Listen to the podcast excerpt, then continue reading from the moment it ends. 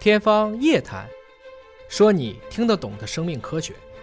我们现在如果事后诸葛亮回头来看，嗯说大规模的核酸检测这是必由之路啊，对吧？这是你认清楚感染和没有感染的一个金标准了吧？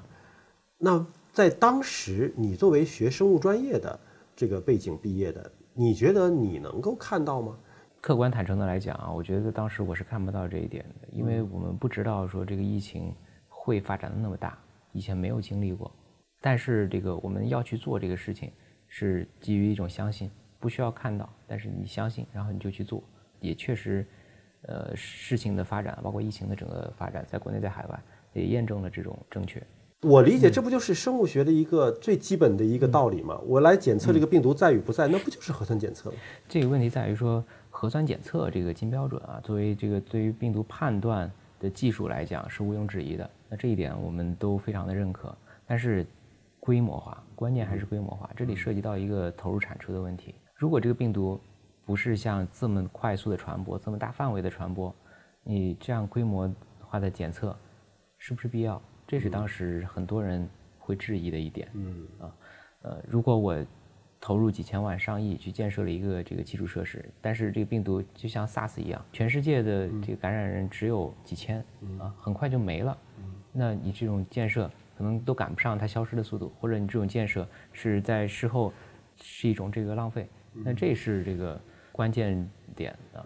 你这一年最有成就感的时刻是哪一刻？其实最有成就感的时刻还是在克服那些关键性困难的时候，是在在火眼实验室建成之前，终于把之前的这些这个这个样本的检测清理完成啊，能够有交代的那个时刻，是在火眼实验室投产，然后当天就能够满产能运转的那个时刻。呃是在我们突破自己的实验室极限，完成一点六万例的检测的时候，这是这个在我们自己的这方面。另外就是还有一些成就感，当然来源于外部的这个认可。那这种认可是在像应勇书记对我们讲说你们停不得的时候，是在很多这个当时一些记者朋友啊也会来采访，在他们关闭镜头之后对我们竖起大拇指的时候，我觉得这些是对整个这个华大的抗疫工作的这个认可。就我个人只是其中的一个代表，能够去组织大家，能够带领大家去完成这些事情，就是离不开这个团队本身的战斗力和韧性，也离不开全华大的支持和我们这么多年来的这种积累。这一年你跟家人是聚多还是离多呢？呃，其实在武汉的时候一直都是分开的，那后来回到深圳之后，虽然在一个屋檐下，呃，还是 聚少离多啊、因为整个指挥部我们这是全负荷的运转，那在尹总的带领下，每天基本上两点以后是常态嘛，呃，回到家这个家人都睡了，早上还没醒，这个我已经走了，基本上这样的一个过程。那每天的睡眠时间够吗？四个小时左右。当然，这个白天的时候插空这小憩一下呀，或者调整一下，大家都是这种状态。首先事情非常多，支撑全国的和世界的这个这些抗疫工作。第二，这个我觉得为了抗疫而为了一个共同的这个事业而奋斗的这这种这个心态啊和精神状态是会互相传染的啊。大家都处于一种亢奋的状态里边，不太会觉得说累。呃，很多人这根本没有周末啊，根本没有这个假期啊。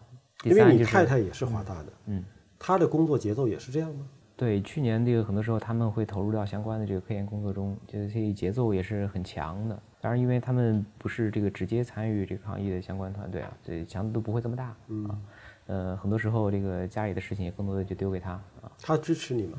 他也是非常支持的。那作为在华大这个相识啊这么多年，呃，他对华大的这个事业和我们的这个工作也都非常理解和认可了。所以在这个过程里面，一是这个很多鼓励吧，再一个是也主动承担了更多这个家庭方面的这个责任。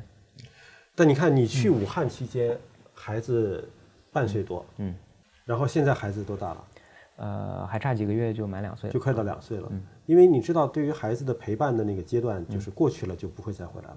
嗯，你你这 这这两年对孩子的陪伴是不是相对少了一些？呃，对，是时间不多，但是我一直想的是，他他反正他们现在还记不住事儿。那等他们记住事儿了，你确定你有时间陪吗？嗯，以后的事情再看吧。反正我是觉得说，这个作为父亲来讲，在他们成长的关键时期啊，还有他们这个这个性格塑造的这些方面，能有自己的这种参与是很必要的。当然，这个不一定是说时间的长短，而是一些事件呢，或者一些这个方法上面的东西。我我还需要很多的这个学习。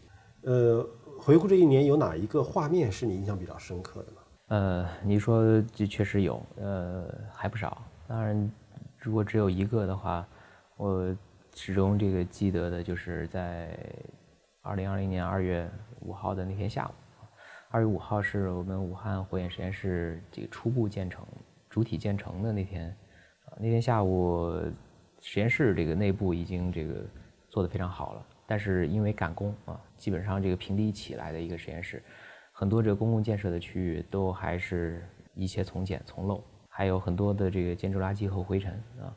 但是要进行这个实验室的预实验，这些都要快速的进行清洁。在这个时候，是汪老师第一个走上冲上去，他拿起扫帚，拿起拖把去做这种清洁的工作。他就是为了能更早一小时、更早一分钟让这个实验室运转起来，去救人，去。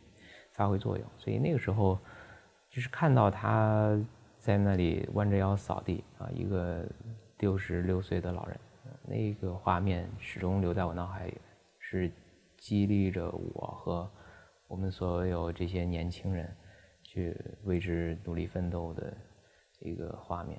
好，感谢。